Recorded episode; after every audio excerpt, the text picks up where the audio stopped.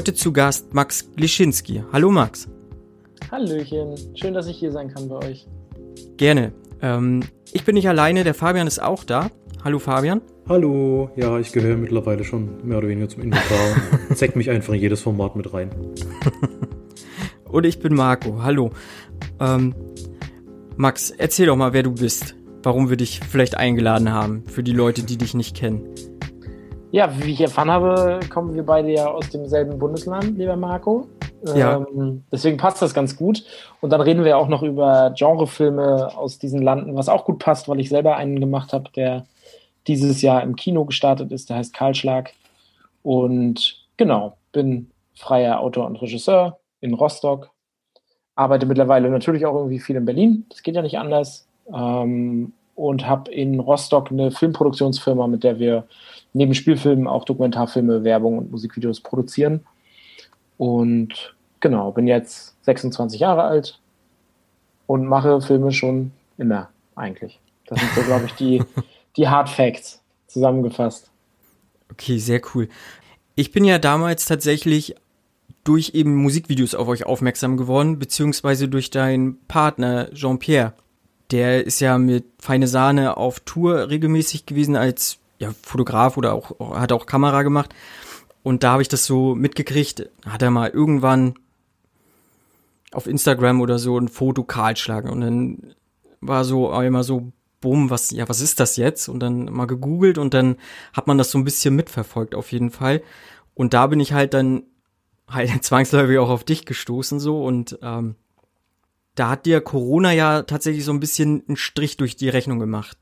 Ne? Ich glaube, Ja. wie lange lief der im Kino? Eine Woche ungefähr tatsächlich. Genau, also wir liefen knapp zwei Wochen äh, im Kino und dann haben die Kinos dicht gemacht. Und dann sind wir umgesattelt und äh, noch in Autokinos gelaufen, hatten Online-Screenings und sind dann auch wieder ins Kino gekommen, als die Kinos dann wieder offen hatten. Mhm. Aber dann war natürlich die Warteschlange auch aus anderen Filmen irgendwie so lang, dass nicht mehr so richtig Platz für so einen kleinen Indie-Thriller aus Mecklenburg-Vorpommern war. Und deswegen war der Kinostart natürlich ein bisschen, also war toll für mich natürlich irgendwie die Erfüllung Mhm. eines Lebenstraumes, äh, dass der Film irgendwie im Kino läuft und dass ganz viele Leute, die ich nicht kenne und denen ich noch nie begegnet bin und auch nie wieder begegnen werde, sich meinen Film angucken, irgendwo in Nürnberg oder in München. Das ist natürlich toll, Mhm. aber ähm, für, wenn es ein normaler Film wäre, wäre das eine ziemliche Katastrophe gewesen. Für unseren kleinen Film war es, glaube ich, vollkommen okay. Und jetzt ist er auf DVD und Blu-ray erschienen, was natürlich Mhm. auch nochmal ein toller Meilenstein ist. Und er ist seit heute, wo wir aufnehmen, ähm, auch bei, als Video on Demand verfügbar. Also bei iTunes, Amazon und Co. Das heißt, man kann langsam so damit abschließen. So 2016 das Drehbuch geschrieben, 2017 gedreht, 2018 Uraufführung gehabt. Und jetzt Ende 2020 kann man mit dem Projekt langsam abschließen und sich neuen Sachen so widmen. Ja. Und Mhm. genau, vielleicht kurz zum Film, äh, für die Leute, die das, die davon noch nicht gehört haben. Karlschlag ist ein Indie-Thriller, den wir in Mecklenburg-Vorpommern produziert haben. Da geht es um zwei Freunde, die aus der Provinz kommen, aus Nordwestmecklenburg äh, unter Wismar und die seit Kindestagen zusammen zum Angeln an den Stausee fahren, sich äh, sehr gut verstehen und sich dann in dasselbe Mädchen verlieben, in Frenny. Und das läuft lange Zeit sehr gut, bis sozusagen ein düsteres Ereignis in das Leben dieser Freunde tritt und genau diese gesamte Welt aus den Fugen geraten lässt. Und im Verlauf des Films nimmt Erik seinen Freund Martin ein letztes Mal mit an den Stausee, um diese Freundschaft und alles, was zwischen den dreien ja, insgesamt passiert ist, auszuwerten. Und das eskaliert dann. Ähm, genau. Das vielleicht kurz zum Film. Und Monchi Ja. spielt mit, wenn ich das richtig gesehen habe. Ja, genau. Ja, Monchi genau. spielt auch mit. Der spielt einen der Arbeitskollegen von Erik. äh, eine kleine Repräsentantenrolle für das Bundesland äh, itself. Genau. Und hat er toll gemacht. Ich mag Monchi in dem Film wahnsinnig gern. Hm? Und der war sich Ja, auch ich mochte den Film generell schade. ganz gerne gucken. Also ähm, wirklich äh, guter Film, hat mir sehr gut gefallen. Vor allem, ähm, ach Mensch, jetzt Bernhard Konrad. Mhm. Genau, der die Doppelrolle hat. Ähm, großartig. Er hat, er hat ja auch den deutschen Schauspielpreis dafür gekriegt, wenn ich mich nicht verlesen habe, ne? Genau, ja. jetzt Ja. vor einem Monat oder vor zwei Monaten war das. Da genau. hat er den Deutschen Schauspielpreis als bester Hauptdarsteller in einem Film äh, erhalten, was natürlich eine Riesenehre ist, weil da ja. eben alle Schauspieler, die in dem Berufsverband für Schauspieler drin sind, äh, eben abstimmen konnten. Ähm, was natürlich automatisch bedeutet, dass ganz viele den Film gesehen haben. Den Film gesehen haben ja. und äh, Bernhard toll fanden. Das ist natürlich schön. Ja. Hat dich denn schon mal jemand so angesprochen auf deinen Film, wo du gesagt hast, oh krass, ähm, diese Person hat den Film gesehen und fand ihn vielleicht auch noch richtig geil oder so? Klar, also ich meine, damals, als wir in Hof Premiere hatten, 2018, war das ja so, also es war erstmal eine Riesenehre, den dort laufen zu haben. Ich glaube, das ja, war ist ja sehr renommiert tatsächlich, ne? Genau, also das erste große. Festival und als Thorsten Schaumann, der Festivaldirektor, mich angerufen hat, das war einen knappen Monat vorher, war das schon so ein, äh, ein krasser Moment irgendwie. Mhm dann den Film dort zu zeigen. Und dann haben wir einen Tag, nachdem wir ihn dort gezeigt haben, das erste Mal auch den Förderpreis Neues Deutsches Kino gewonnen. Mhm. Und natürlich gibt es dann so eine, so eine Laudatio wie von der Jury und so, das ehrt einen halt alles extrem, weil das eben Leute sind aus der Branche, die in dem Film irgendwas, irgendwas sehen, ähm, von dem man selbst vielleicht noch nicht wusste, dass es da ist. Und das gibt einem natürlich, also es ist eine ganz schön tolle Bestätigung, die man dann bekommt. Mhm. Und natürlich auch eine Ermutigung, weiter Filme zu machen. Nicht, dass wir sie gebraucht hätten, aber das war, glaube ich, ein ganz wichtiger Moment. Und dann gab es in Hof und auch auf anderen Festivals und auch jetzt zum Kinostart immer wieder Leute, die sich dann auf Facebook melden oder die nach dem Film doch nochmal das Gespräch suchen und sagen, hey, pass auf, das hat mich irgendwie berührt und erzähl doch mal dazu kurz. Ja, mhm. insgesamt alles wahnsinnig aufregend und berührend. So, dass Filme, dass Leute den Film halt wie einen echten Film rezipieren, äh, was er ja auch ist, aber für einen selbst ist es natürlich irgendwie was anderes. Ja. Aber Leute gucken ihn eben wie einen ganz normalen Film, von dem sie sich begeistern, berühren äh, oder nerven lassen, was auch immer sie darin sehen. genau, das ist natürlich was Besonderes. Hm. Gab es für dich, ne, du hast ja schon gesagt, so es wäre ja mehr oder weniger egal gewesen, wie die Resonanz auf den Film gewesen wäre. Ja, macht halt trotzdem weiter. So gab es irgendwie einen Auslöser für euch oder für dich, der so gesagt hat, so ich habe ich will das jetzt hauptberuflich machen. Also ich möchte Filme produzieren, ich möchte ein Drehbuch schreiben, ich möchte die Kamera halten.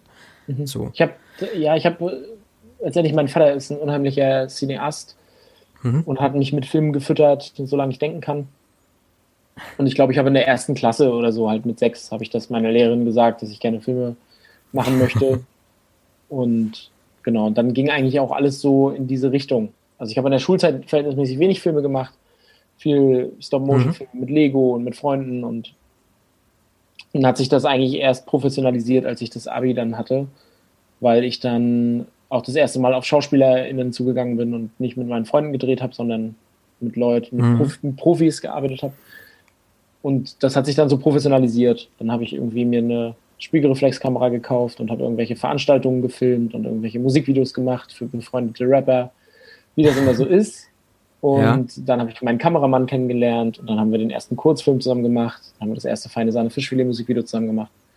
Ja, und dann hörte das einfach nie wieder auf. Und dann haben wir einfach ganz viele Kurzfilme hm. gemacht, Musikvideos und dann habe ich irgendwann dieses Drehbuch angefangen zu schreiben und habe zu meinem Kameramann Jean-Pierre gesagt, pass auf, wollen wir das nicht machen, einfach.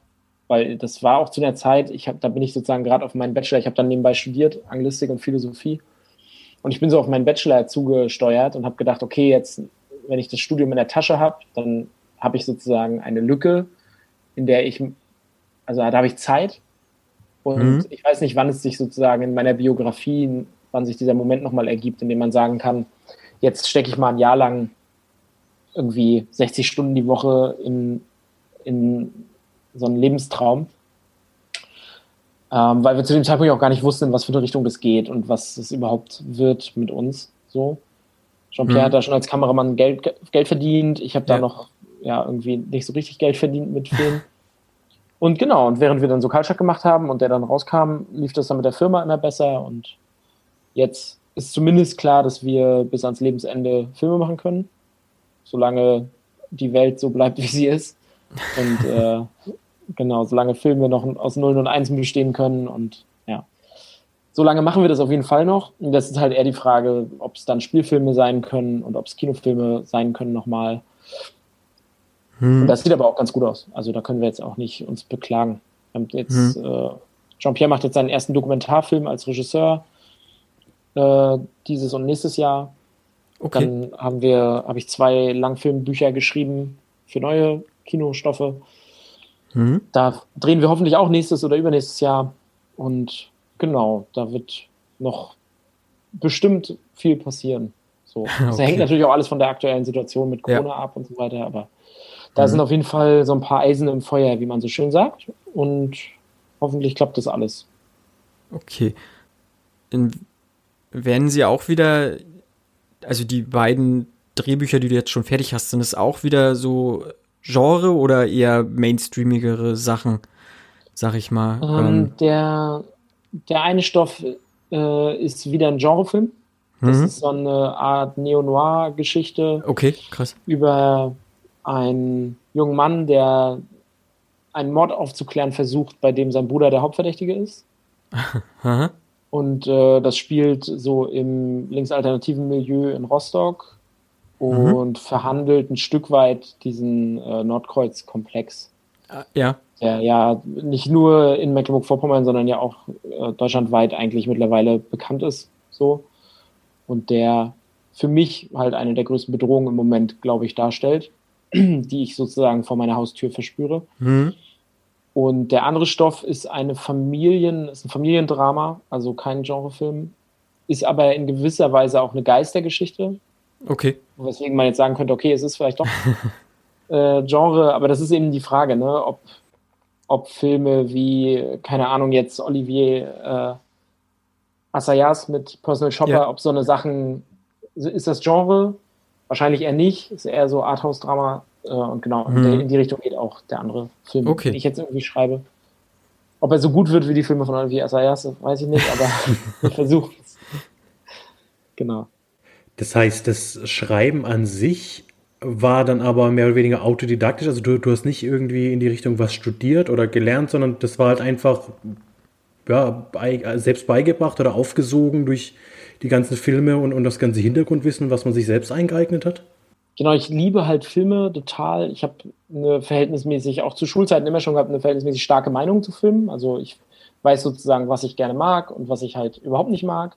Und daraus hat sich das so ein bisschen entwickelt, genau, dass ich einfach selber viel geschrieben habe und viel Kurzfilme gemacht habe und auch bei, aus den Kurzfilmbüchern, also man lernt ja viel. Man macht, man schreibt mhm. ein Kurzfilmdrehbuch, verfilmt das und dann weiß man innerhalb von zehn Minuten Film, was man alles verkackt hat und was nicht funktioniert und mhm. was funktioniert. Und dann, das ist eigentlich das Wichtigste, habe ich natürlich ganz viele Leute, die mich unterstützen und beraten und die meine Drehbücher lesen und mit denen ich darüber sprechen kann. Das ist, glaube ich, das Wichtigste. Dass das nicht in so einer Blase entsteht, wo man selbst sich sein, seinen Fantasien irgendwie so hingibt und so ein bisschen Traumtänzerei betreibt, sondern dass man sagt, pass auf, das ist jetzt sozusagen ein Zwischenschritt zu einem Film. Und wenn ich den bestmöglichen Film machen muss, dann muss ich diesen Zwischenschritt halt mit Leuten teilen und muss hören, was die dazu zu sagen haben, was die denken. Damit man halt irgendwie einen Feedback-Kanal hat. Ja, exakt. Ich finde es mega spannend, vor allem weil du so jung bist. Ich finde es, ich meine, wir, wir hatten ja bestimmt alle Filmliebhaber irgendwie schon so Ideen, so, ah, ich hätte so einen tollen Film im Kopf. Und dann denke ich mir, okay, ja, jetzt bist du 26, 20. hast einen Film gemacht und ich denke so, wow, ich will auch. Ja, das, also ich wurde natürlich auch halt ähm, jetzt nicht finanziell, aber seelisch, moralisch extrem mhm. unterstützt halt, ne? Irgendwie Freundeskreise und Eltern und alle waren immer so, ja, mach das doch, ist doch geil. Und es gibt natürlich auch Leute, die sagen, lass das lieber sein und so, das ist ja normal, aber ich wurde sozusagen eigentlich immer zu großen Teilen halt ermutigt, das zu machen. Das hilft. Ich glaube, mental auch so ein bisschen so den Schritt zu machen, Filme machen heißt halt Filme machen, so, ne? Muss man halt, mhm. muss man halt machen. Ja. Und äh, ich hatte jetzt gerade einen jungen Mann aus Mecklenburg, der mir geschrieben hat und der sozusagen eine Filmidee hat.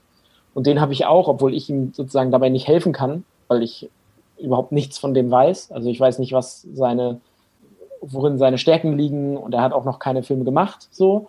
Und ich habe den halt dazu ermutigt, pass auf, mach doch, such dir die besten fünf Szenen aus deinem langen Drehbuch, was du jetzt geschrieben hast, dreh die und nutze die als Referenz, so. Oder dreh sie nochmal, wenn sie nichts geworden sind weil ich glaube, man muss das einfach tun. So, man muss sich einfach hinsetzen, muss schreiben, muss sich dann kümmern darum, dass man alles, was man zum Drehen braucht, hinbekommt. Es gibt auch keine Regeln oder so. Es gibt jetzt auch nichts, was man beim Filmemachen vergessen könnte oder sowas, wo man jetzt denkt, ah, so, das wusste ich nicht, sondern es ist mhm. eigentlich relativ selbsterklärend. Du hast, eine, du hast ein Gerät, da kommen Bilder rein und du hast Gesichter vor einer Kamera, die auf, die Bilder, auf den Bildern zu sehen sind. Und das ist alles. Und dann musst du überlegen, ob du Ton brauchst und wie du das später alles zusammenschneidest, sodass das einen Sinn ergibt. Und mehr ist es nicht, es ist keine Raketenwissenschaft so. Hm. Und ähm, natürlich professionalisiert sich das irgendwann und irgendwann haben diese ganzen Leute, die einem da helfen, Namen für die Positionen, die sie erfüllen und plötzlich haben, gibt es Worte für bestimmte Vorgänge, die am Set passieren. Aber das passiert, kommt dann automatisch. Aber die ersten Kurzfilme, die wir gemacht haben, waren immer Trial and Error, Drehbuch schreiben, gucken, was draus wird. Ähm, beim Schneiden lernt man halt unheimlich viel. Da machst du halt ja den Film nochmal komplett neu eigentlich. Da weißt du dann, okay, das, das ist das, was ich mal wollte, das ist das, was ich jetzt habe nach dem Dreh. Und wie kriege ich jetzt aus dem, was ich habe, noch etwas, was ungefähr so ist wie das, was ich mal wollte, oder was komplett anders ist, aber besser als das, was ich mal dachte. Und genau, das war eigentlich immer, also es kam mir nie besonders kompliziert vor, so, sondern ich habe das immer sehr gern gemacht und es ist halt zeitaufwendig. Mhm. Es ist halt schwierig. Ich kann mir vorstellen, dass es schwierig ist, irgendwann äh, hat man eine Station im Leben erreicht, wo man vielleicht auch schon zehn Jahre lang gearbeitet hat und sich einen gewissen Lebensstandard erarbeitet hat und dann hat man Kinder und eine Familie und ein Haus und ein Auto. Und dann ist natürlich nicht der Moment da, dass man sagt, ja, jetzt drehe ich halt einen Film und kümmere mich ein Jahr lang nur darum. Das ist, das verstehe ich auch. Aber deswegen war das eben auch bei uns immer geknüpft an diese Phase im Leben, wo man sagt, jetzt können wir es mal machen. Und wenn wir es jetzt nicht mhm. machen, dann wissen wir halt nicht, wann die Chance mal wiederkommt. Und mhm. genau, und wir haben das dann durchgezogen.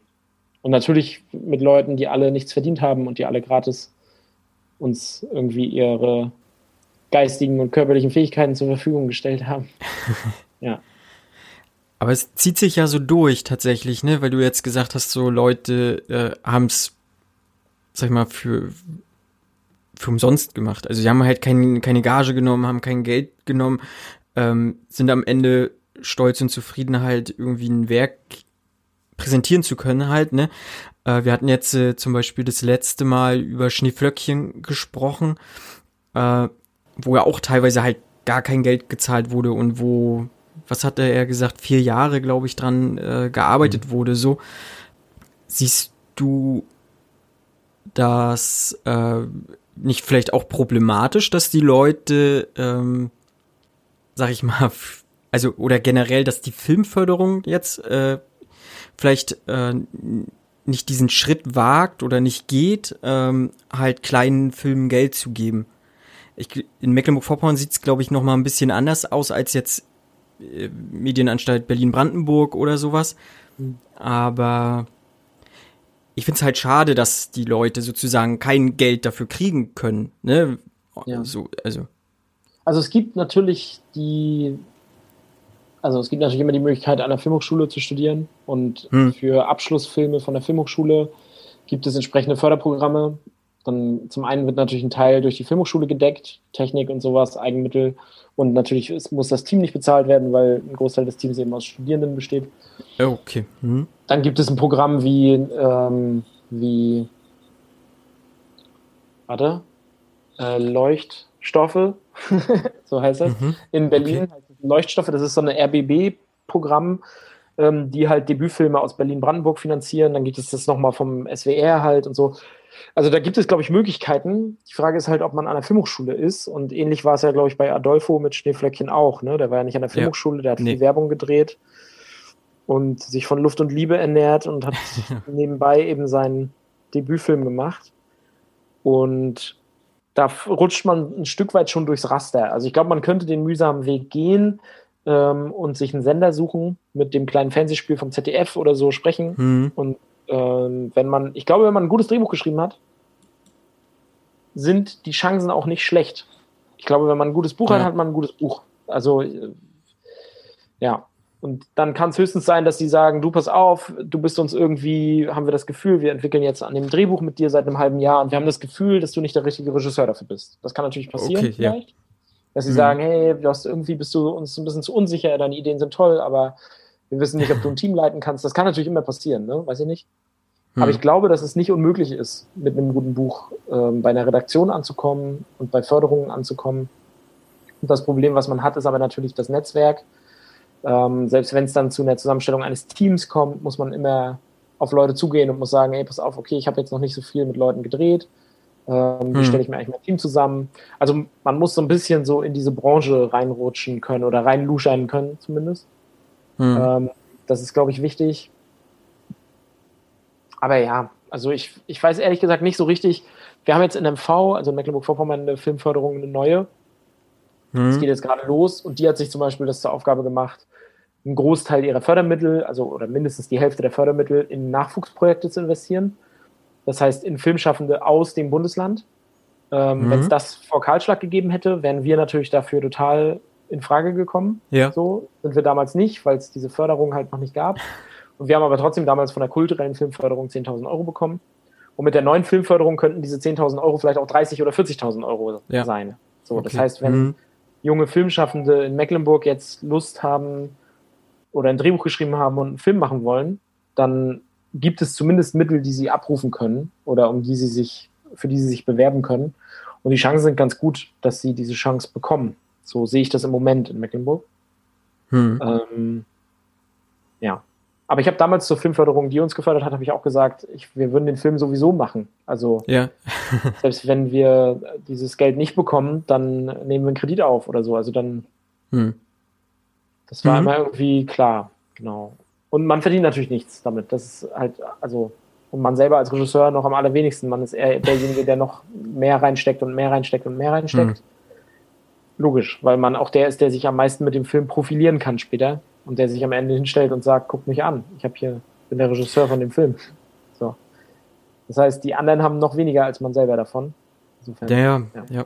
Nee, das stimmt schon. Äh, Oftmals assoziiert man ja den Film halt eben mit dem Regisseur oder mit der Regisseurin dann halt, ne? Also ist schon, schon richtig.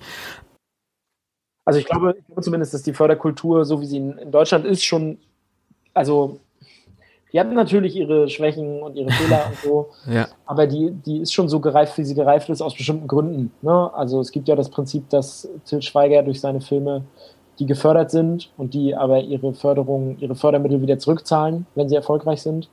Natürlich trägt ein Til Schweiger-Film so Filme wie die, Ja. die wir jetzt machen und die Filme Hm. von Angela Schanalek oder Andreas Dresen, wem auch immer, Hm. die trägt Til Schweiger halt mit. Dadurch, dass seine Filme Hm. Profit machen und dadurch, dass er seine Förderung zurückzahlt, müssen andere ihre nicht zurückzahlen müssen.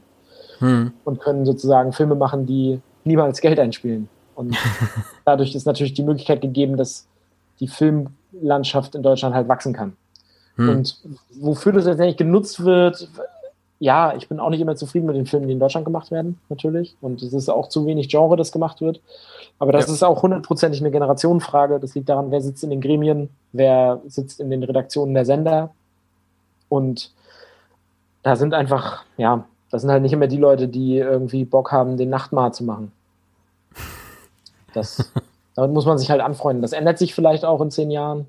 Muss man halt abwarten. Aber genau.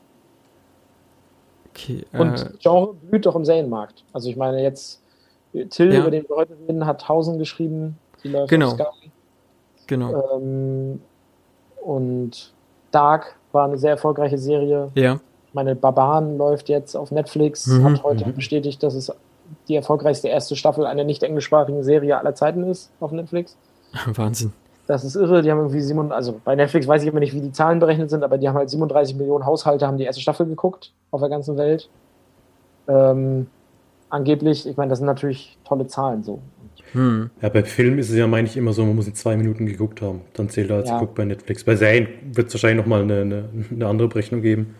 Ja. Aber die frisieren ihre Zahlen schon immer ganz gern. Aber trotzdem ist es ein Riesenerfolg und die zweite Staffel war ja auch relativ früh schon angekündigt.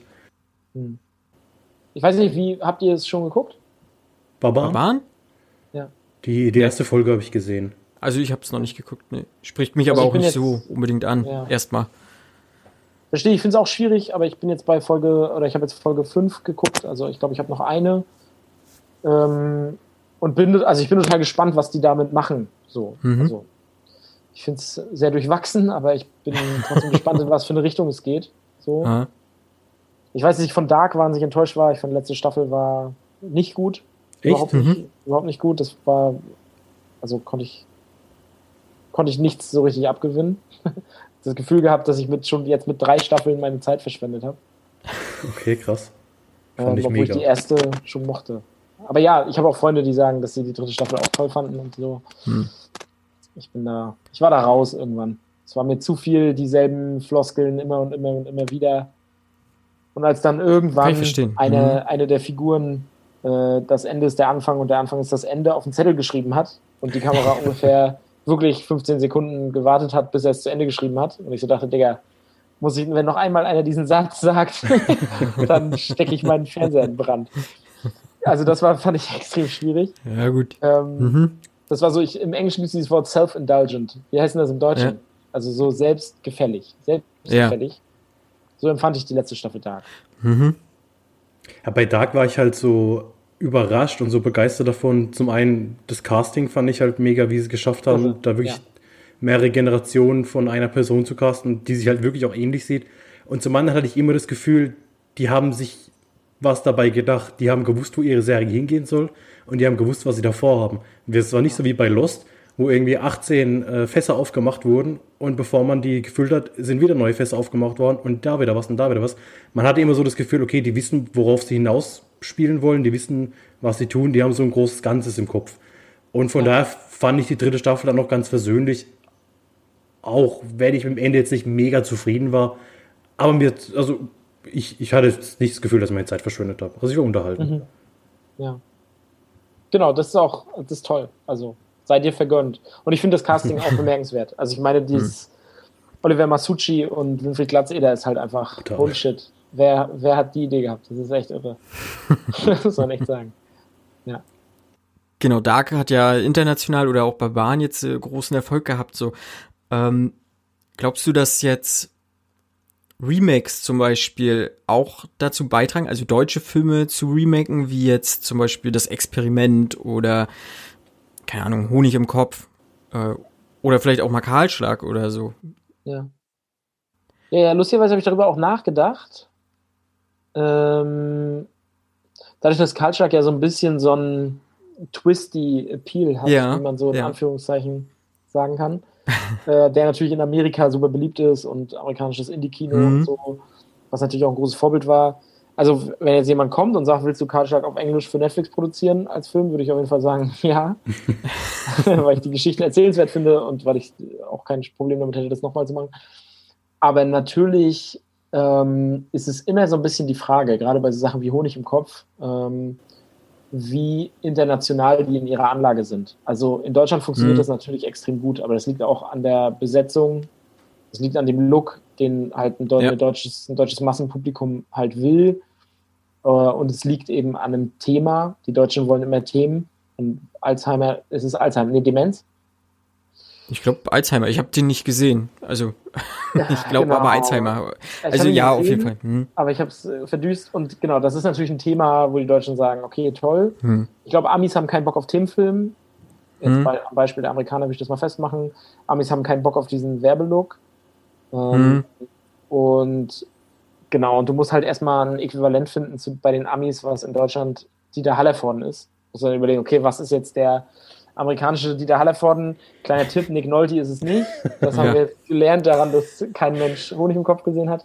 Aber es ist eben eine Frage. Ne? Ein Film ist immer, also ein Film, der ein großes Publikum anspielt, wie Honig im Kopf, ist ja für ein Publikum geschneidert, maßgeschneidert. Ja. Und der Film funktioniert deswegen nicht in, einem, in jedem beliebigen Land so gut wie in Deutschland. Das ist einfach so. Hm.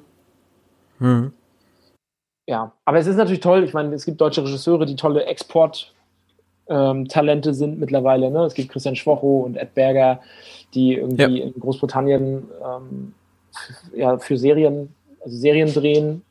Und es gibt Leute wie Oliver Hirschspiegel und Robert Schwentke, ist fantastisch, ja. die irgendwie für Hollywood drehen.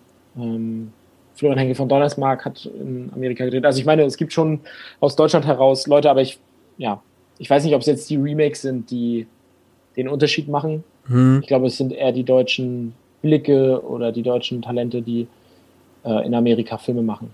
So. Hm. Baran Booda ja auch. Ne? Baran Booda ja, hat äh, genau. gemacht mit Jamie Foxx. Ja. Ja. Ähm, ja. Ich glaube, sein doch, genau, Who Am I, so heißt der, ne? Ja. ja. Ich glaube, mhm. der soll ja auch ein Remake irgendwann mal bekommen, angeblich, ne? Aber na, mal gucken. Naja. Nee, das stimmt schon.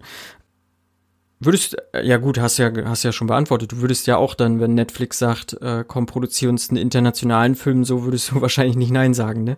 Auf keinen Fall. Also die, äh, der Lebenstraum ist ja auch ähm, natürlich ein, also englischsprachige Filme zu machen. Hm, okay. Ich glaube, Hm. also mein Ziel ist jetzt nicht für immer in Deutschland Filme zu machen. Hm.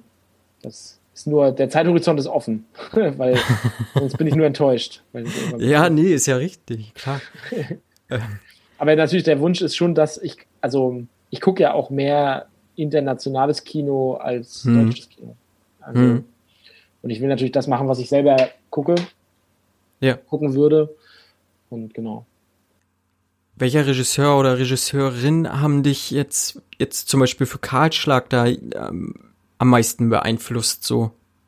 Ich glaube am allermeisten Jeremy Saulnier, der Ja. Blue Ruin und Green Room Und Green gemacht Room? hat. Hm? Genau, den finde ich, also gerade Blue Ruin finde ich wahnsinnig toll. Hm? Und der hatte vor allen Dingen, weil es ein, also weil ich den sehr liebe und weil es ein Film ist, der, der mir produzierbar erschien. Also ich hatte bei Blue Ruin immer das Gefühl, Mhm. den Film kann man auch machen, wenn man nichts hat. Hm? Ähm, und deswegen war der ein Riesenvorbild, weil ich das sehr stimmungsvoll finde, ähm, mit dem Hang zum Makaberen, trotzdem mit dem Fokus auf Menschen. Also der interessiert sich Ja. für, für Menschen und nicht nur für Looks und Atmosphäre so. Das finde ich toll. Und weil er auch dieses Provinz-Setting hat in beiden Filmen. Spielt es Mhm. ja so im amerikanischen Midwest oder so, wo man denkt, Mhm. okay, das ist, sehr interessant. Und genau, und dann, ja, natürlich so die offensichtlichen Sachen. Irgendwie natürlich Coen Brothers, Tarantino, das, was man halt selber so lange geguckt hat, bis es einem zu den Ohren wieder rauskam, das steckt da natürlich ja auch irgendwie mit drin und das ähm, ist nur langweilig, das zu sagen, weil Ja, offensichtlich schon wir wollen richtig. junge Filmemacher Filme machen wie Quentin Tarantino. Das ist so, so eine Mhm. ausgenudelte Aussage. Deswegen äh, würde ich eher sagen Jeremy Saulnier, das ist, glaube ich, konkreter. Ja. Okay. Und natürlich gibt es skandinavisches Kino, ist natürlich auch ein großer. ja gut, das, das stimmt, das merkt man auch tatsächlich. Ja. ja. Hm. Und ich gucke, ich persönlich bin ein riesiger Fan von der South Korean New Wave. Also koreanisches Kino ist für mich Mhm. schon seit zehn Jahren irgendwie ein riesiges, ein großes Ding so. Hm. Und da versuche ich schon auch irgendwie so ein bisschen zu gucken, okay, wo gibt es diese tonalen Brüche, wo gibt es irgendwie Sachen, die ähm, den Film in seiner Tonalität in eine, auf einmal eine ganz andere Richtung drängen oder so. Da versuche ich schon auch, mich zu ermutigen, sowas Ja. in der Geschichte zu suchen. So. Mhm. Ähm, ja. Und nicht immer alles für die Konsistenz zu tun.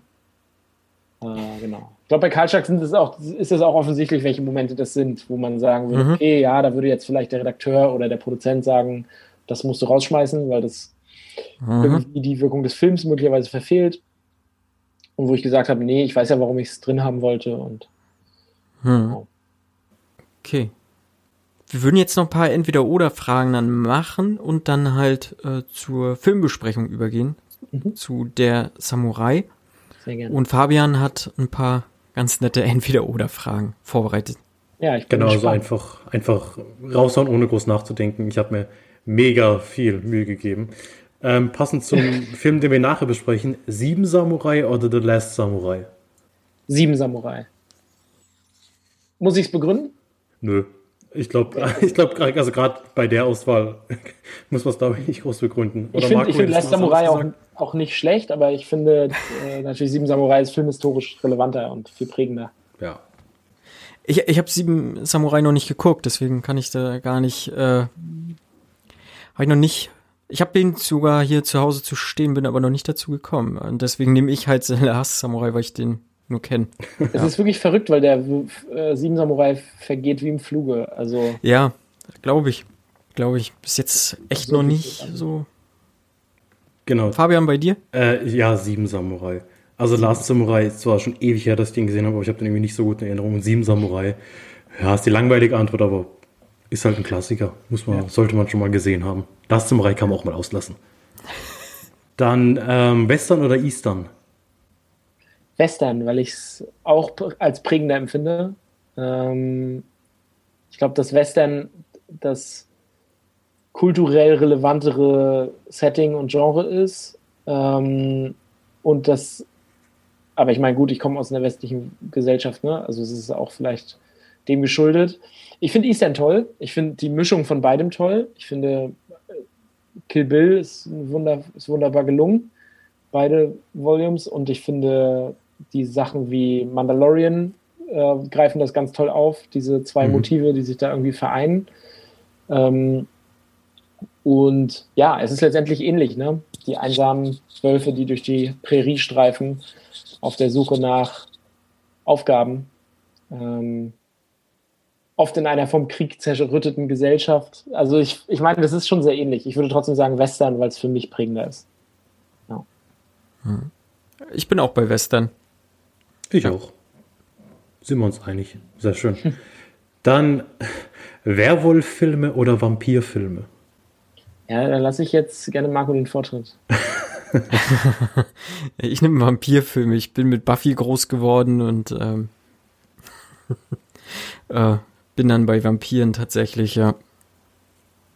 Hm, Glaube ich auch. Aber ich kann auch, mir fällt auch kein richtig, also überragender Werwolf-Film ein. nee, überragend auch nicht, nein. Ähm, während ich bei Vampir jetzt an sowas wie äh, Let den Retter in, also den äh, ja. Alfredson, an den denke, den ich schon ja, extrem gut finde. Mhm. Und natürlich so Sachen wie Nosferatu. Ähm, ja, Vampir, aber auch nur, weil es mir präsenter ist irgendwie. ich finde es auch gerade schwierig. Also Werwölfe, richtig gute Filme würden mir auch nicht einfallen. Eine Folge von, von Supernatural wird mir einfallen. Jamie, mit Jamie Foxx war doch hier, wie hieß denn das? American Teen Werewolf oder wie? American Werewolf? Oder American Werewolf. American Werewolf gibt es natürlich auch. Gesehen. Ja. Genau, das ist, ist es nicht John Landis sogar? Ah, oder, ja, ja. Mhm. Aber kenne ich, also habe ich auch nicht gesehen, leider.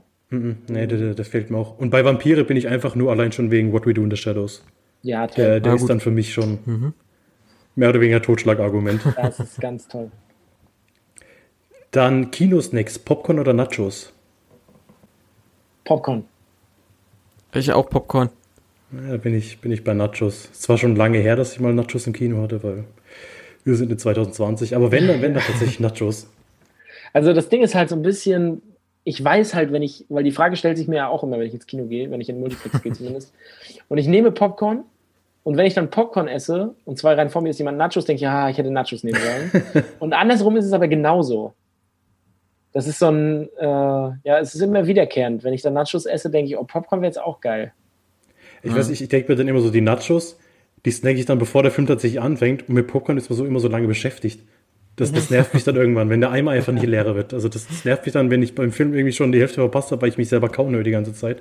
Und dann denke ja, ich mir, Nachos gehen einfach schneller. Ja, verstehe ich sehr gut. Dann kommen wir mal nach Deutschland. Deutsche Serien, Stromberg oder Pastewka? Ich nehme äh, Pastewka, obwohl ich bei weitem nicht alles von Pastewka gesehen habe. Liegt aber daran, dass ich Stromberg nicht nehmen kann, weil ich die Office zu geil finde. Das wäre jetzt irgendwie. Ich finde Stromberg schon gut. Also ich fand Stromberg gut, und als ich The Office gesehen habe, hat Stromberg so ein bisschen verloren halt. Da merkt man so, ah, okay, dann hat, hat Stromberg sozusagen das, die Komplexität dieses Settings ähm, verkannt, so ein bisschen, und das sehr vereinfacht. Weil die Figur des Bernd Stromberg, die ist lustig, aber die ist halt nicht annähernd so tragisch äh, wie die von Ricky Gervais und Steve Carell. Weil Bernd Stromberg posiert die ganze Zeit für die Kameras mhm. und profiliert sich sozusagen durch sein Verhalten vor den Kameras. Während du bei The Office, besonders beim amerikanischen The Office, das Gefühl dafür, dass die Kameras da sind, irgendwann vergisst. So wie auch die Figuren. Und dann merkst du, dass Steve Carell sich so benimmt, wie er sich benimmt, eben nicht für die Kameras, sondern weil er einfach Freunde finden will in seinen Kolleginnen und Kollegen. Und das ist halt, das tut total weh. Also, ich habe bei The Office ganz viel geweint und das hätte ich sozusagen bei Stromberg nie gekonnt.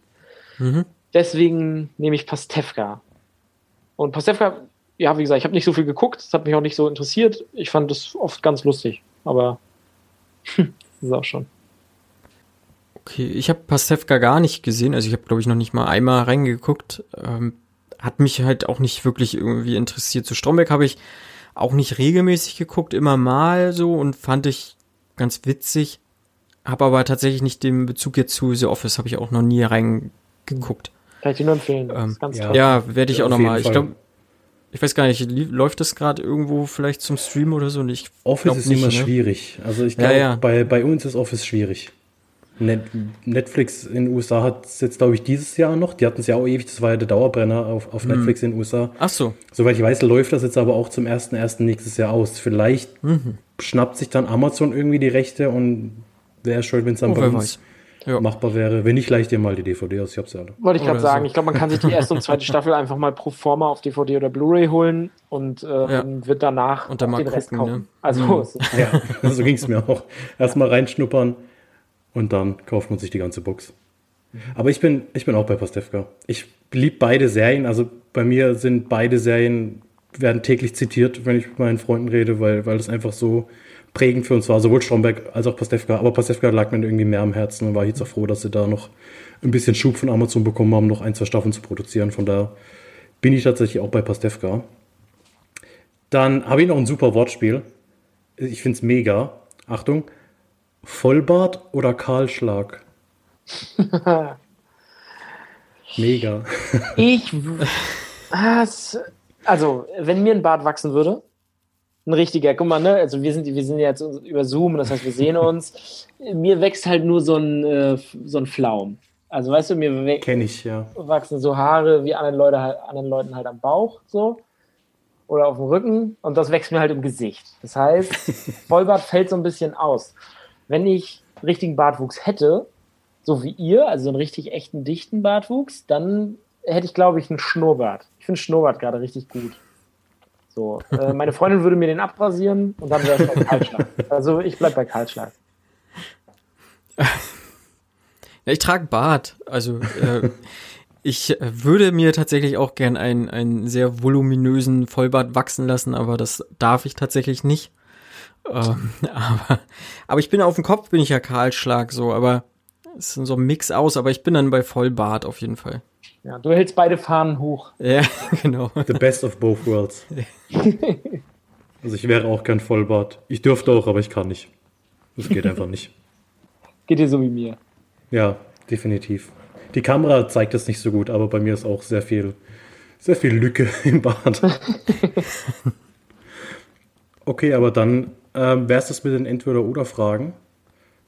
Und dann würde ich sagen, hauen wir doch einfach mal, gehen wir in die Filmbesprechung rein. Du hast der Samurai mitgebracht. Willst du vielleicht kurz erzählen, warum ausgerechnet der Samurai, wie du auf den gekommen bist und warum du gesagt hast, über den möchtest du gerne sprechen?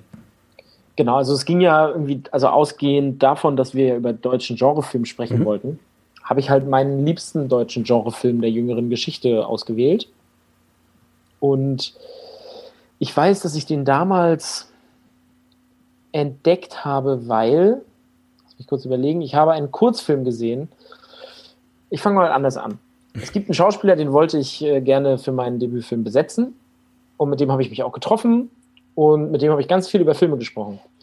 Und der hatte mir ähm, Schattenkante, dieses Filmkollektiv ans Herz gelegt, was auch den Samurai produziert hat. Also das Filmkollektiv, in dem unter anderem Linus de Paoli und seine Frau Anna de Paoli und Till Kleinert eben das aus denen besteht. Und ich glaube noch aus, aus mehreren Leuten, aber deren Namen fallen mir jetzt nicht ein. Und mir wurde ein Kurzfilm ans Herz gelegt, der heißt äh, The Boy Who Wouldn't Kill. Das ist ein Film, den Linus de Paoli in seiner Zeit als Filmstudent gemacht hat. Ähm, und mir wurde ein Link zu diesem Film geschickt, dann habe ich den gesehen und den fand ich ganz beeindruckend. Und dann wollte ich mehr Filme von diesem Netzwerk gucken. Und dann bin ich direkt als nächstes auf den Samurai gestoßen und fand den extrem toll. Ähm, warum werden wir in dem Filmgespräch bestimmt noch äh, näher erläutern.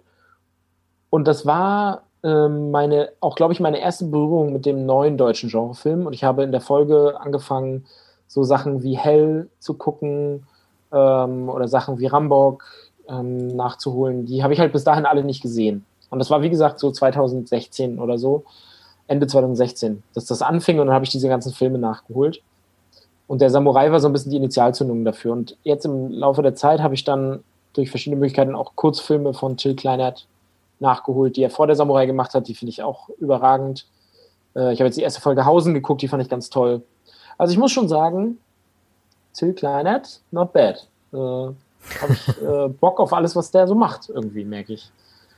Und es ist, das, was ich extrem mag, ist, dass sich nicht alles, wie es sonst bei Genre so ist, besonders bei deutschem Genre, nicht alles sich so einem Formwillen unterordnet, sondern es ist trotzdem extrem human. Also es geht auch immer um die Menschen und es geht immer um Gefühlswelten und es geht immer um Erkenntnisgewinne und es geht eigentlich nie um dieses ähm, überfantastische Worldbuilding oder die tollen Effekte oder die tollen Kamerawinkel und genau, es ist bescheiden. Das finde ich toll. Bescheidenes Genre-Kino. Und dafür schätze ich den Samurai extrem. Okay. Ähm, ja, äh, genau, ich äh, erzähle mal kurz oder versuche mal kurz die Handlung von äh, der Samurai zusammenzufassen. Ähm, wir haben einen jungen Polizisten halt in der Provinz, würde ich mal sagen, in was ja deutsch-polnisches Grenzgebiet sozusagen. Ähm, der Jakob, gespielt von Michael Dirks, der äh, sozusagen einem, einem Wolf auf der Fährte ist. Äh, ein Wolf treibt so ein bisschen sein Unwesen dort in diesen dörflichen, ja, in diesen, auf diesem Dorf sozusagen. Ähm, wir haben noch eine kleine Jugendgang da, die den jungen Polizisten tatsächlich so ein bisschen auch, ja, weiß ich nicht, wie, wie sagt man das, äh, beleidigt aufzieht. oder triezt. aufzieht, ja, triezt. Ähm, man merkt auch, er ist auch nicht so ganz zufrieden mit sich und seiner Umwelt. Äh, seine Eltern sind äh, verstorben, so viel sei gesagt, und er pflegt oder kümmert sich um seine Oma, um seine Großmutter. Ähm, und eines Tages passiert es so, dass ein Paket auf die Wache kommt ähm, und er äh, versucht den Empfänger sozusagen ermitteln, zu ermitteln äh, und stellt dieses Paket dann zu und äh, findet dann ähm, Pit Bukowski vor, in, verkleidet als Travestie und in dem Paket ist ein Katana-Schwert. Ja, und dann äh, beginnt so ein würde ich jetzt erstmal sagen, so ein bisschen Katz- und Maus-Spiel in dieser Provinz. Ja. Ich habe das so ein bisschen, ähm, sorry, dass ich so einhacke. Ja, alles gut. Weil ich habe gestern so ein bisschen versucht, so eine alternative Logline dafür zu finden, für den ja. Film. Es ist ja wirklich schwer ist zu sagen, was der Plot ist, weil er auch nicht so plotty ist, aber ähm, ich habe so ein bisschen, weil heute waren Leute bei uns im Büro hm. ähm, und dann habe ich so kurz erzählt, warum ich den Film so mag und habe den Film beschrieben als, es geht um einen jungen Polizisten, der sein ganzes Leben in, einem, in einer Dorfgemeinschaft in der brandenburgischen Provinz lebt und in dieser, sich in dieser Gemeinschaft durchaus wohlfühlt. Das widerspricht sozusagen dem, wie mhm. du es äh, siehst. Okay, ja. Der sich dort wohlfühlt und der sich ganz doll wünscht, niemals woanders hinzuwollen. Und mhm. das finde ich so toll, weil das ist so ein weil in dieser Dorfgemeinschaft ist alles da, wo es ist. Es hat alles seinen Ort. Auch die Jugendgang ist sozusagen Teil des Alltags und der Routine irgendwie. Das gehört alles dazu. Und es gibt diese Ordnung. Und um diese Ordnung zu wahren, ist er eben Polizist in genau diesem Dorf mhm. äh, geworden. Und dann baut er ja dieses Dorf auch noch bei sich zu Hause im Zimmer nach als Miniaturland und so. Ja, ja. Und dann tritt der Samurai so ein bisschen wie ein Superheld, so habe ich es gestern mhm. beim Gucken empfunden, wie ein Superheld in diese Welt um ihn davon zu lösen und um es ihm, um ihm quasi das Geschenk zu machen, diese Welt hinter sich lassen zu können und äh, zu gucken, was in der Welt sonst noch so ist. So habe ich ihn gestern erlebt. Genau. So okay. er sich an, zumindest. Hm. So mein Gefühl dabei auf jeden Fall, ich glaube, der Film wächst, wenn man ihn mehrfach guckt. Ich habe ihn jetzt zum ersten Mal geguckt also, weil ich habe jetzt, ich habe den heute Vormittag geguckt, weil ich Zeit hatte tatsächlich heute Vormittag. Und ich merke tatsächlich, dass der Film mich noch sehr lange danach beschäftigt hat. So, das habe ich nicht mit vielen Filmen. Ähm, was ein durchaus positives Zeichen auf jeden Fall ist. Und wie gesagt, ich glaube halt, umso öfter man sich den Film anguckt, wächst er und man entdeckt noch viele Sachen. So, diese Metapher sozusagen oder, oder das, was du jetzt gesagt hast, dass er ja eigentlich sehr heimisch dort ist und sich sehr wohl fühlt. Ähm, ja, klar, so, auf keinen Fall äh, möchte ich dir da widersprechen. Aber er hat halt immer so auch so paar Szenen, wo er, glaube ich, ausbrechen möchte aus dieser ganzen Gemeinschaft oder aus dieser ganzen Situation im Auto, wo er äh, mitgenommen wird, zum Beispiel, dieser kurze Tagtraum sozusagen. Das war für mich so, ähm, ich glaube, er möchte jetzt hier irgendwie ausbrechen aus dieser mhm. ganzen Situation oder generell halt dieser ganze Konflikt mit dem Samurai. So, dass ähm, ne, der Samurai möchte ihm ja sozusagen den neuen Weg aufzeigen, so den er jetzt ja gehen könnte halt. Mhm. Ähm, ihm fehlt halt nur der Mut, sozusagen, hat er ja, glaube ich, auch mehrfach gesagt. Ähm, ja. ja, ja. Und ich glaube, das ist auch, vielleicht ist das auch der Grund, dass er den Wolf, ähm, hm. den er jagt eigentlich, ne, dass er den füttert. Also er sorgte dafür, dass der Wolf ja. dort bleibt, so als würde er sich wünschen, dass der diese ganze Gemeinschaft auffrisst insgeheim. Aber das, diese Erkenntnis kommt ja später, ne? Also er glaubt ja, mhm. zufrieden zu sein. Und ja, äh, der Samurai deutet das ja komplett richtig und sagt, du pass auf, du willst eigentlich schon lange weg, du verleugnest das nur. Mhm. Das, genau, finde ich sehr schön. Ich kann das halt irgendwie auch als, ich hab, bin zwar jetzt in Rostock aufgewachsen, was wohl ja 200.000 Leute wohnen, ähm, habe aber ein Stück außerhalb von Rostock gewohnt mit meiner Mutter und ihrem Mann und das und ich kann das so ein Stück weit nachvollziehen. Diese, mhm. äh, und ich wohne auch jetzt immer noch in Rostock und ich kann das auch ja. nachvollziehen, dass man dieses gewohnte Umfeld nicht missen möchte und dass man es nicht verlassen möchte und dass man vielleicht nicht hinaus in die Welt ziehen will, ins Unbekannte. Kann ich sehr gut nachvollziehen. Mhm. Ja, kenne ich ja auch. Ich bin auch hier aufgewachsen, groß geworden und lebe jetzt halt auch mit meiner Familie auch ähm, sozusagen immer noch hier in, äh, ja, in Mecklenburg-Vorpommern halt. Ähm, Vielleicht brauchen wir auch mal so einen Samurai, der vorbeikommt. ja, weiß ich nicht. nee, wünschen tun wir uns den nicht, aber nee, den das heißt nicht, nicht, dass wir ihn nicht brauchen. Ja, das stimmt. Das, äh, hm. ähm. Und ich finde, was ich mochte auch, ich weiß nicht, seid ihr, wie seid ihr mit Spoilern eigentlich? Ich würde sagen, hau raus, oder? Also ja, ja. Okay, also ich auch. Ich meine, es ist auch kein Film, bei dem das, bei dem das irgendwie nee, relevant nee, wäre. Ähm, sagen wir so bei Karlschlag, der ja sehr plotty ist. Ja. Ist immer da wäre schade beliebt, tatsächlich. Aber mhm. bei der Samurai geht es ja sozusagen nicht um die Plotentwicklung, sondern da geht es ja um diese ganze Welt und diese Atmosphäre. Aber es ist ja schön am Ende, dass ähm, die Figur Jakob selbst zum, zum Samurai wird Mhm. Fand ich total toll. Ähm, und das dann habe ich so danach zu meiner Freundin gesagt, als der Film vorbei war, guck mal, jetzt geht er sozusagen ins nächste Dorf und sucht sich einen, der mal raus in die Welt geschickt werden muss. Ähm, und das fand ich irgendwie schön. Also ich fand das ein sehr versöhnliches, tolles Ende. Und mhm. da steckte für mich steckte auch in dem Ende so ein bisschen das drin, was ich meinte mit dem äh, genügsamen, ne? oder was habe ich gesagt? Äh, Genrefilm ähm, bescheiden, mit dem bescheidenen ja. Genrefilm. Ich glaube, das bessere Wort ist uneitel, weil ich finde es sehr schön, dass ich, ich habe zu Nance gesagt, das ist eine tolle letzte Einstellung, als, also diese Enthauptung. Ja. Und dann ist es aber überhaupt nicht die letzte Einstellung, sondern dann kommt danach noch was. Und ich habe so gedacht, ey, wirklich, als Filmemacher, ne, man nimmt es eigentlich mit Kusshand, wenn man so einen Schuss hat und denkt sich, das ist auf jeden Fall der perfekte letzte Schuss für den Film. Aber die Entscheidung von Till oder von wem auch immer, aber die Entscheidung des Films ist total geil, dass das nicht die letzte Einstellung ist, sondern dass wir danach eben nochmal äh, auf ihm enden. So, und das mhm. finde ich, also, weiß ich nicht, das meine ich so, ne? Er nimmt nicht die offensichtlichen formellen äh, Chancen, die sich bieten, sondern sucht halt nach was anderem. Das fand ich, fand ich sehr angenehm. Und der Film geht nicht, geht halt nicht immer diesen offensichtlichen Genreweg, sondern guckt immer so ein bisschen um die Ecke. Das fand ich total toll. Und das habe ich auch gestern Abend wieder sehr genossen. Ja, ich fand die, die letzte Szene hat für, für mich so ein bisschen gewirkt wie so eine klassische After-Credit-Scene. Irgendwie so, so der, der, der Shot, der Film ist vorbei mit dieser Explosion, Enthauptung, was dann dieses schöne Bild ist. Dann kommen die Credits und dann am Schluss kommt doch mal Tony Stark und man sieht, äh, wie hier der Samurai mit seinem Schwert rummacht. Das fand ich, fand ich dann ganz witzig, habe ich gedacht, okay, den Film auf der Note enden zu lassen, ist jetzt auch mal was anderes.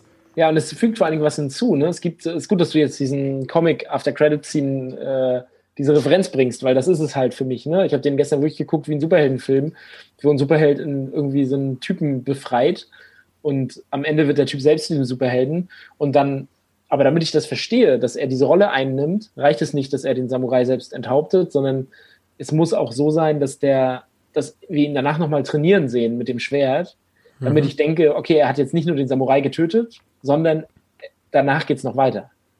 Also er wird nicht zurück in seine Welt kehren, das Schwert irgendwie im Wald liegen lassen mit der enthaupteten Leiche und zurück in sein altes Leben zurückkehren. Und damit ich das voll verstehe, braucht es halt diese letzte Szene. Und das finde ich interessant, mhm. dass das wichtiger ist, als einen tollen letzten Shot zu haben. Weil natürlich der deutsche Genrefilm zu großen Teilen aus Formalismen besteht und aus äh, Hauptsache es sieht richtig fett aus und ist richtig geil und Hauptsache es sieht aus wie bei den Amis. und den Weg sucht sich halt Till Kleinert gar nicht. Und das finde ich total nee, das geil. Stimmt. Ja. Das mochte ich sehr. Ja, ich fand auch, er hat sowieso relativ geile Einstellungen mit drin gehabt. Mhm. So, also je nachdem, in welchen Perspektiven er das halt, also die, die Inszenierung halt war, so, ähm, Schnitte waren teilweise sehr, sehr gut gesetzt, so fand ich. Ähm, ja, und äh, jetzt gerade Pete Bukowski, ich glaube, der ist halt Gold in dieser Rolle. Also, mhm.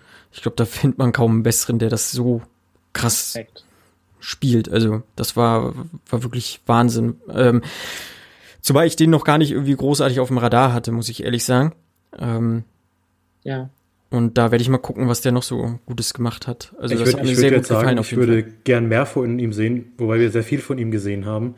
Ähm, ich glaube, Barbie in Berlin äh, hat er noch Rollen gespielt und bei der Das Boot-Serie tatsächlich ja. die auf Skyloft hat er so. gespielt. Er hat, ähm, wie gesagt, in dem Kurzfilm äh, mitgespielt, ähm, The Boy Who Wouldn't Kill. Ich weiß halt mhm. nicht, ob man den Kurzfilm sehen kann ähm, auf, auf YouTube oder so, das weiß ich halt jetzt nicht. Ähm, aber der Film ist ganz toll. Ist ein, ein Kurzfilm von Linus de Paoli halt. Dann hat er mitgespielt halt bei Samurai und dann hat er ähm, in dem Kurzfilm von Till Kleinert äh, Cowboy auch mitgespielt, der Ach ebenfalls so, ganz mhm. wunderbar ist. Und dann hat Pete Bukowski noch eine kleine Rolle gespielt in Young Man with High Potential. Das ist äh, ein Langfilm von Linus de Paoli. Okay. Da hat er nur eine kleine Rolle, aber ähm, ist auch toll. Hm. Ich gucke gerade, ne? Also er hat noch Der Bunker natürlich gemacht. Ja, von ja. Christus ist auch ein. Den wollte ich mir auch noch mal angucken. Den habe ich bis jetzt auch noch nicht geschafft, ja. Genau, hm. kann ich auch nur empfehlen. Den mochte ich sehr.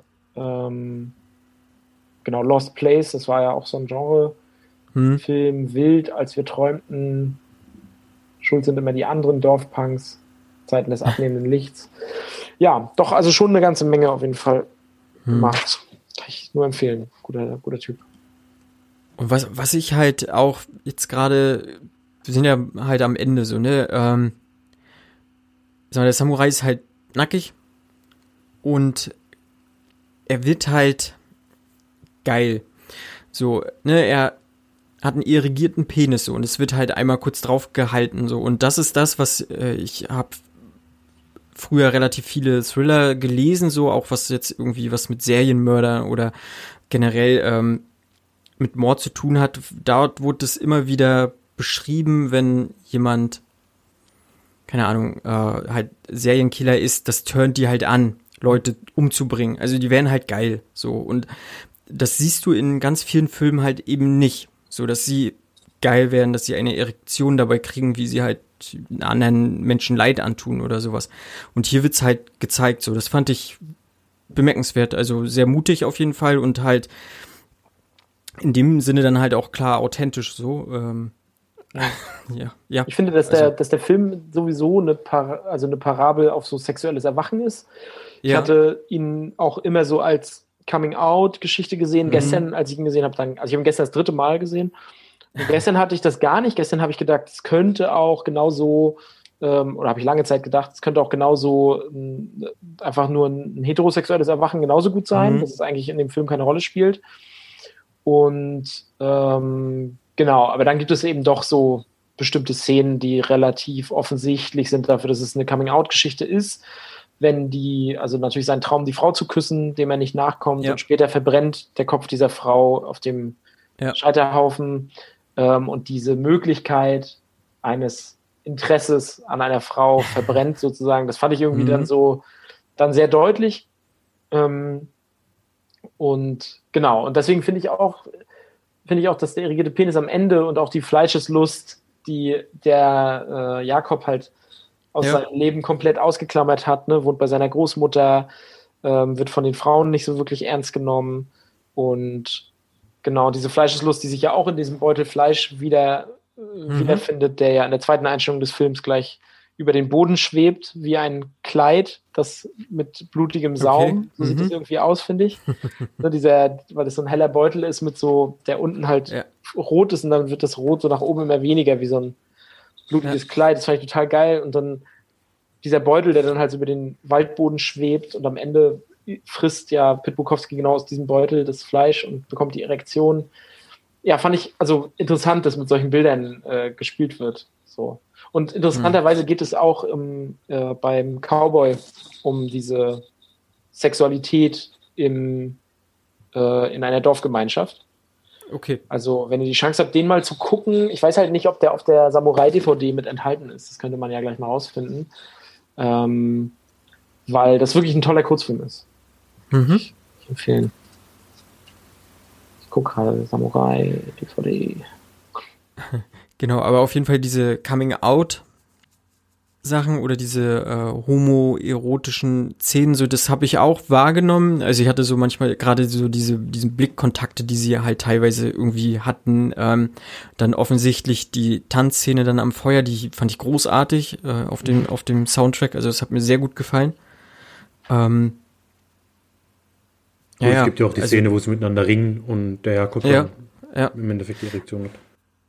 Ja. Ja. So, Ich habe gerade ja, geguckt, ah, äh, auf, ah. der DVD, auf der DVD von der Samurai ist der Kurzfilm Cowboy übrigens mit drauf. Okay. Also, Mhm. wenn ihr die Chance mal habt.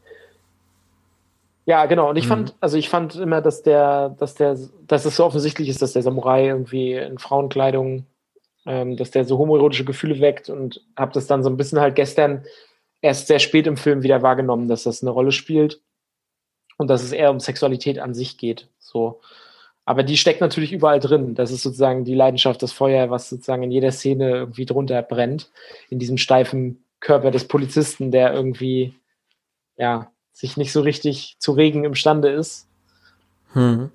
Genau aus dieser steifen Hülle halt befreit wird. So. Mit einem großen Feuerwerk. Sehr, ja. sehr genossen. Ist das denn auch jetzt, wenn ihr das vergleicht so mit anderen äh, neuen deutschen Genrefilmen und so, wo reiht sich der denn für euch ein? Also gibt es, was sind so eure Favoriten aus dem, aus dem, was sich da in den letzten zehn äh, Jahren getan hat? Hm. Ähm, ich fand Schneeflöckchen großartig, den habe ich jetzt glaub ich, auch schon zwei, dreimal gesehen. Hat mir sehr gut gefallen. Äh, ist halt aber auch mega abgedreht, äh, so ein bisschen Tarantino-esque halt. Äh, sagt mir ganz gut zu. Ja, Victoria fand ich halt großartig. Weiß ich nicht, hat für mich halt einen ganz eigenen Vibe irgendwie gehabt. Ähm, so, das wären so meine zwei großen Favoriten auf jeden Fall, wo ich sage, die haben, also die fallen mir immer als erstes ein, auf jeden Fall. Hm. Ich bin ja tatsächlich ganz neu im, im Genre. Für mich nutze dieses Format ja auch so ein bisschen, um, um meinen Horizont da zu erweitern, weil ich da so gar nicht drin bin. Also mir hat auch Schneeflöckchen jetzt sehr gut gefallen. Der Nachtmar habe ich damals gesehen, Mhm. den fand ich echt gut. Ich weiß nicht, ob Systemsprenger als Genrefilm zählt, ich glaube nicht. Der hat mir noch gut gefallen. Und beim Samurai, ich weiß nicht, er hat mich jetzt nicht so hundertprozentig abgeholt. Ich glaube aber, das liegt zum großen Teil auch daran, dass ich die ganze Zeit erwartet habe, dass der Film auf den Fight Club Twist zuläuft. Ich habe die ganze Zeit fest damit gerechnet, dass die beiden eine Person sind. Spätestens an dem Zeitpunkt, wo er den Anruf von seinem Kollegen kriegt und sagt, was machst du da? Äh, er hat gehört, äh, er geht da Hast du durch. Kleid an? Hm. Genau, und, und deshalb bin ich die ganze Zeit davon ausgegangen, okay, der, der läuft jetzt auf den Fight Club Twist raus und es ist dann halt irgendwie sein sexuelles Erwachen und er kann sich das nicht eingestehen und deshalb spaltet er seine Persönlichkeit mehr oder weniger.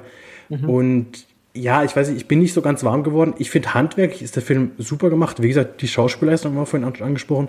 Es gibt da so, so zwei, drei Szenen. Also gerade die erste, nicht Begegnung, aber die erste Flucht vom Samurai, wo er Im Wald. quasi über den, genau, über den, über die Gleise springt und dann im Wald und er rennt ihm mit Ja. der Taschenlampe hinterher. Ich fand es so unangenehm. Es war, das, das hat so ein komisches Gefühl, so eine Gänsehaut bei mir ausgelöst, weil das so merkwürdig aussah, aber ich fand es so gut gemacht und es ist mir, das ist mir echt im Gedächtnis geblieben. Und auch so die, eine andere Szene, die ich noch genau im Kopf habe, wo er wo der Jakob quasi in sein brennendes Zimmer kommt. Mhm.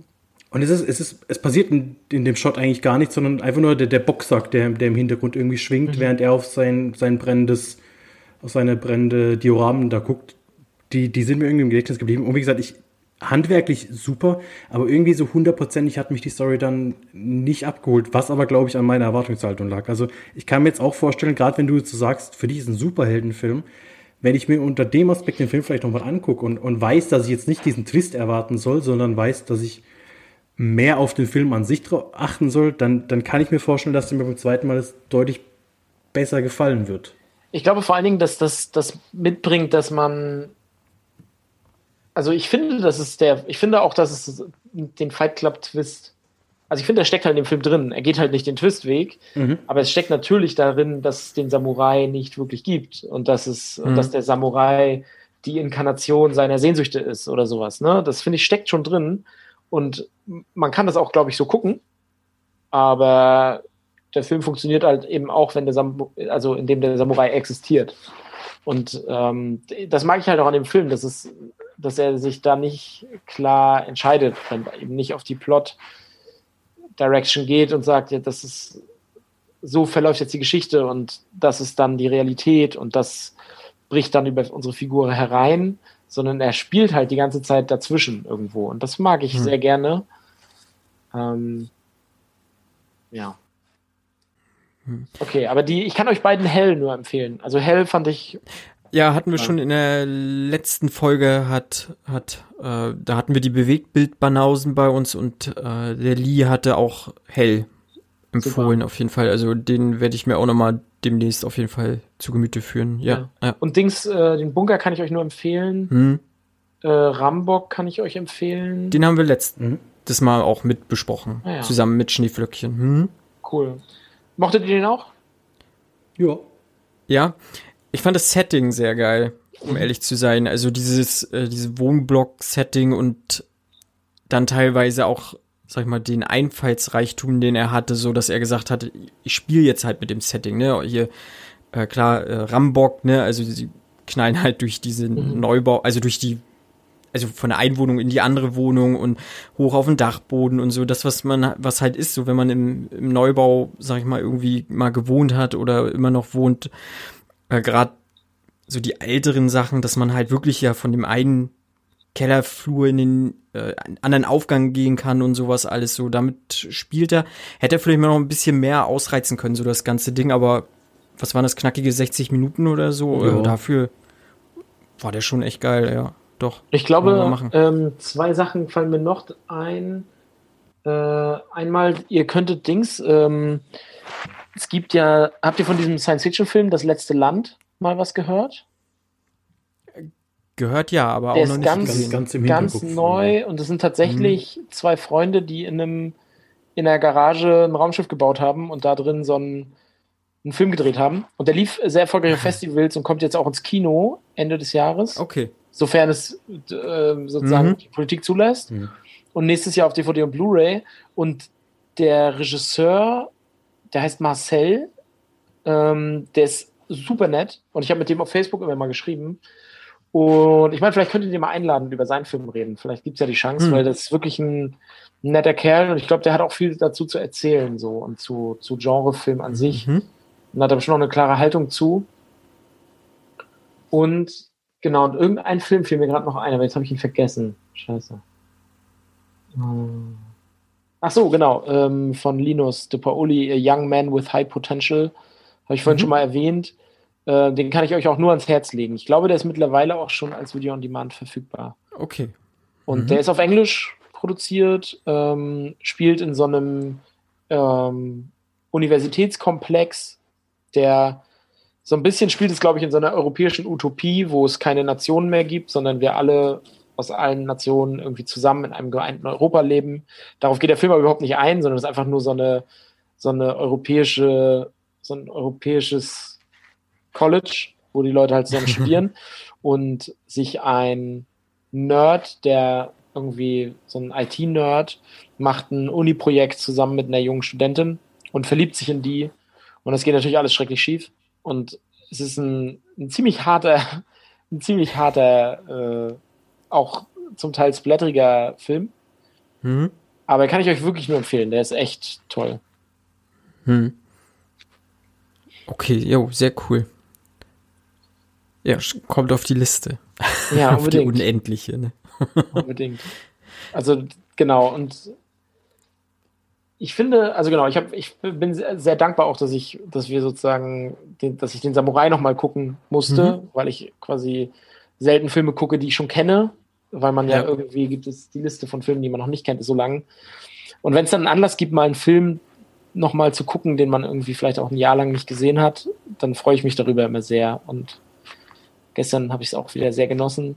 Meine Freundin kannte ihn ja auch schon und wir haben den beide sozusagen Mhm. nochmal geguckt. Ähm, das war wirklich, wirklich sehr schön. Und der, der, der Shot, von dem ich dachte, er sei der letzte, hat mich auch wieder ganz doll berührt. Also ich finde den, finde Aha. den, äh, diese POV, diese Enthauptungs-POV mit dem Ja. Feuerwerk und der römisch, dem römischen Feuer oder was das ist, finde ich super toll. Also es ist echt, Hm.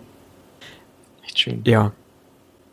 Okay, äh, mir fällt jetzt gar nicht mehr großartig was ein, was ich jetzt ansprechen würde jetzt zu der Samurai. Mhm. Ich würde dann, außer ihr habt jetzt noch unbedingt irgendwas, eine, eine Szene, die euch so einfällt, wo ihr sagt, so das muss ich jetzt unbedingt noch mal ansprechen oder was auch immer. Szene nicht. Ich wollte nur sagen, dass der, Wenn nicht, kommen wir zum Fazit halt. dass diese Gruppe sozusagen. von, von Jugendlichen mich irgendwie voll an so einen Stephen King-Film erinnert haben, weil ich finde, zu Mhm. jedem guten Stephen King-Film gehört eine Gruppe von bösen Jugendlichen. Und dieser Anführer sah einfach aus wie wenn man Harry Styles auf Wish bestellt. Exakt. Harry Styles auf Wish bestellt. Ich glaube, das ist ziemlich genau das, was meine Freundin gestern gesagt hat. Ich habe ihn mir jedes Mal gedacht, wenn ich ihn gesehen habe. Ja, es ist ein, gut, ein guter Freund von mir, äh, der Tätowierer ist und der sieht, und der Typ aus dieser Jugendgang sieht aus wie eine Mischung aus Harry Styles und meinem Tätowierer. Exakt genauso. Und wir haben gestern immer, wenn der aufgetreten ist, mussten wir darüber lachen. Ja, also als Szene, mir fällt natürlich ein, die, die Szene, wo die, wo die Jugendgruppe ihre Abfindung bekommt. Die finde ich Ja. toll. Ja, das stimmt. Die Szene am Lagerfeuer finde ich fantastisch und ich mag die Szene sehr gerne, in der der Samurai ähm, Karten spielt mit der Großmutter von Hm. Jakob Ja. Mhm. und mhm. dann die Lampe über dem Tisch ins Schwingen bringt.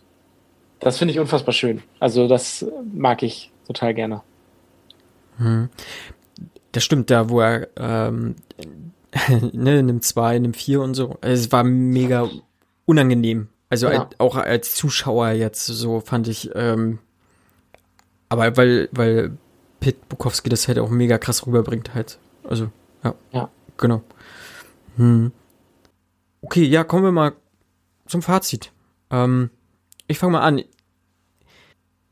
Ich finde, der Samurai ist wirklich ein, ein toller Beitrag auf jeden Fall fürs deutsche Genrefilm, weil Till Kleinert sich da Sachen traut, die wahrscheinlich sich wenig trauen würden, gerade im deutschen Kino. Ähm, hat ein paar mega Einstellungen, wo ich sage, so, das habe ich so auch noch nicht gesehen. Das finde ich äh, sehr spannend, wie er äh, teilweise an diese ganzen Sachen herangegangen ist. Ähm, hat eine hohe Brutalität, die mir halt zusagt. Ich stehe auf brutale Filme so. Äh, da mache ich auch keinen Hehl draus. Äh, von mir aus kann das Blut dann spritzen. Manchmal sah es ein bisschen zu doll splatterig aus. Vielleicht sollte es so, das weiß ich nicht. Ähm, hat ein paar tolle Schauspieler und generell, ich glaube, wie gesagt, habe ich ja auch eingangs gesagt, ich glaube, der Film wächst, wenn man ihn halt nochmal guckt. Und ich denke mal, so ein bisschen Zeit werde ich noch vergehen lassen und dann werde ich mir aber, denke ich mal, nochmal angucken. Oder halt die DVD kaufen, weil äh, da ja der Kurzfilm drauf ist und dann äh, kann ich gleich zwei Fliegen mit einer Klappe schlagen. Ja, genau. Ich lasse dir den Vortritt. Ja, ähm, guckt ihn euch an. Hey, wir wollen ja auch hier ein bisschen Werbung für einen deutschen Genrefilm machen, dass wir das einfach so ein bisschen die Kunde verbreiten. Guckt euch solche Filme an, die sind mit sehr viel Liebe und mit sehr viel Herz gemacht. Allein dafür lohnt es sich für, für das ganze Handwerkliche, was dran ist. Lasst euch nicht von meinen Worten abschrecken, vielleicht war ich einfach nur zu dumm für den Film oder hab auf zu komische Sachen geachtet. Und lasst euch jetzt auch nicht abschrecken dadurch, wenn ihr uns zugehört habt, dass wir jetzt eine halbe oder dreiviertel Stunde mit dem Film geredet haben. es ist jetzt wirklich nicht schlimm, wenn man gewisse Plotpoints weiß, weil der Film Nein. jetzt wirklich nicht storygetrieben ist, sondern es geht halt. Der Weg ist das Ziel. Von daher guckt ihn euch gerne an, guckt ihn euch auf DVD an oder leitet ihn euch auf Amazon. Ich glaube, 4 Euro kann man verkraften. Ja. Genau, also ich kann den Film logischerweise, deswegen habe ich ihn ja mitgebracht, extrem empfehlen. Ich finde es eine tolle ähm, Ermächtigungs- oder äh, Emanzipationsfantasie, wie man aus der Kleinstadt oder aus dem Dorf oder aus der Provinz ausbricht, aus den, aus den Fesseln des Alltags. Und das ist eine, ähm, ja, ein sexuelles Erwachen, was damit einhergeht. Und das alles auf wunderbar, ähm, auf wunderbar romantische Art und Weise gefilmt, im Zwielicht der Nacht. Ähm, wunderbar gespielt von Pit Bukowski. Ähm, ja, ich finde es ein fantastischer Film. Vor allen Dingen berührend, wenn wir irgendwie, besonders für Leute, die vielleicht in der Provinz leben oder die sich so fühlen, als wären sie glücklich genau da, wo sie gerade sind. Äh, guckt euch den Samurai an. Fragt euch, ob ihr auch einen Samurai braucht, der vorbeikommt und euch aus dieser, aus dieser lahmen Welt reißt, der euch aus, den, aus der Welt der Gartenzwerge und Lattenzäune äh, hinaus in die Freiheit zerrt. Ich finde ihn ganz toll und ich würde, und ich wünsche auch, ich möchte, dass die Leute den gucken und ich möchte vor allem, dass die Leute sich Hausen angucken, um Mhm. Till zu unterstützen. Der hat diese Serie entwickelt und geschrieben ähm, mit einer Frau zusammen, äh, deren Name mir jetzt nicht einfällt. Aber genau, unbedingt angucken. Auch den Kurzfilm, der bei der, bei der Samurai auf der DVD mit drauf ist, Cowboy, den auch gucken. Und wenn man die Chance hat, irgendwo den Kurzfilm Hundefutter von Till Kleiner zu sehen, es kann sein, dass es den auf YouTube gibt. Hundefutter ist auch ein unglaublich guter Kurzfilm.